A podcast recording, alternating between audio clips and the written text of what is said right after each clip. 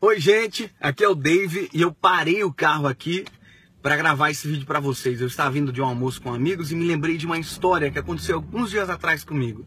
Eu fui visitar um amigo meu e um apartamento muito chique. Quando eu cheguei no apartamento, além de ser chique, tinha uma piscina no apartamento. Eu achei aquilo fantástico e falei para o meu amigo, rapaz, que coisa mais extraordinária, que chique, uma piscina no apartamento. E ele começou a rir e disse, olha, Dave, já fazem dois anos que eu não sei o que é entrar nessa piscina. E eu não me acreditei e falei, rapaz, se fosse eu, eu ia morar aqui dentro. E a gente riu daquilo tudo, passou alguns minutos, ele foi até a sacada, eu junto com ele. Ele me disse, Dave, tudo aquilo que a gente sonha, depois que a gente tem, perde a graça. E eu percebi que isso é verdade.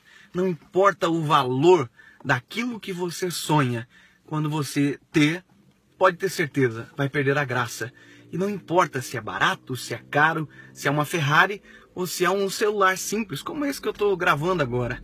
Eu me lembro quando eu comprei ele, eu fiquei emocionado. Eu falei, gente, eu consegui esse celular. Mas agora perdeu a graça.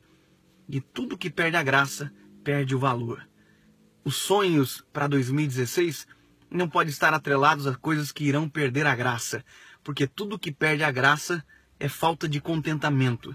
E só tem um sonho que gera contentamento e que traz aquilo que realmente nós precisamos. E este sonho é ser completo.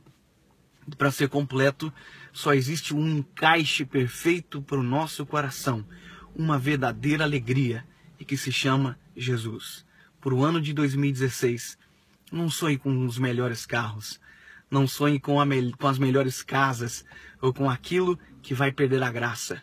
Sonhe com Jesus. Que o seu ano de 2016 seja repleto da presença de Deus, porque Ele não perde a graça.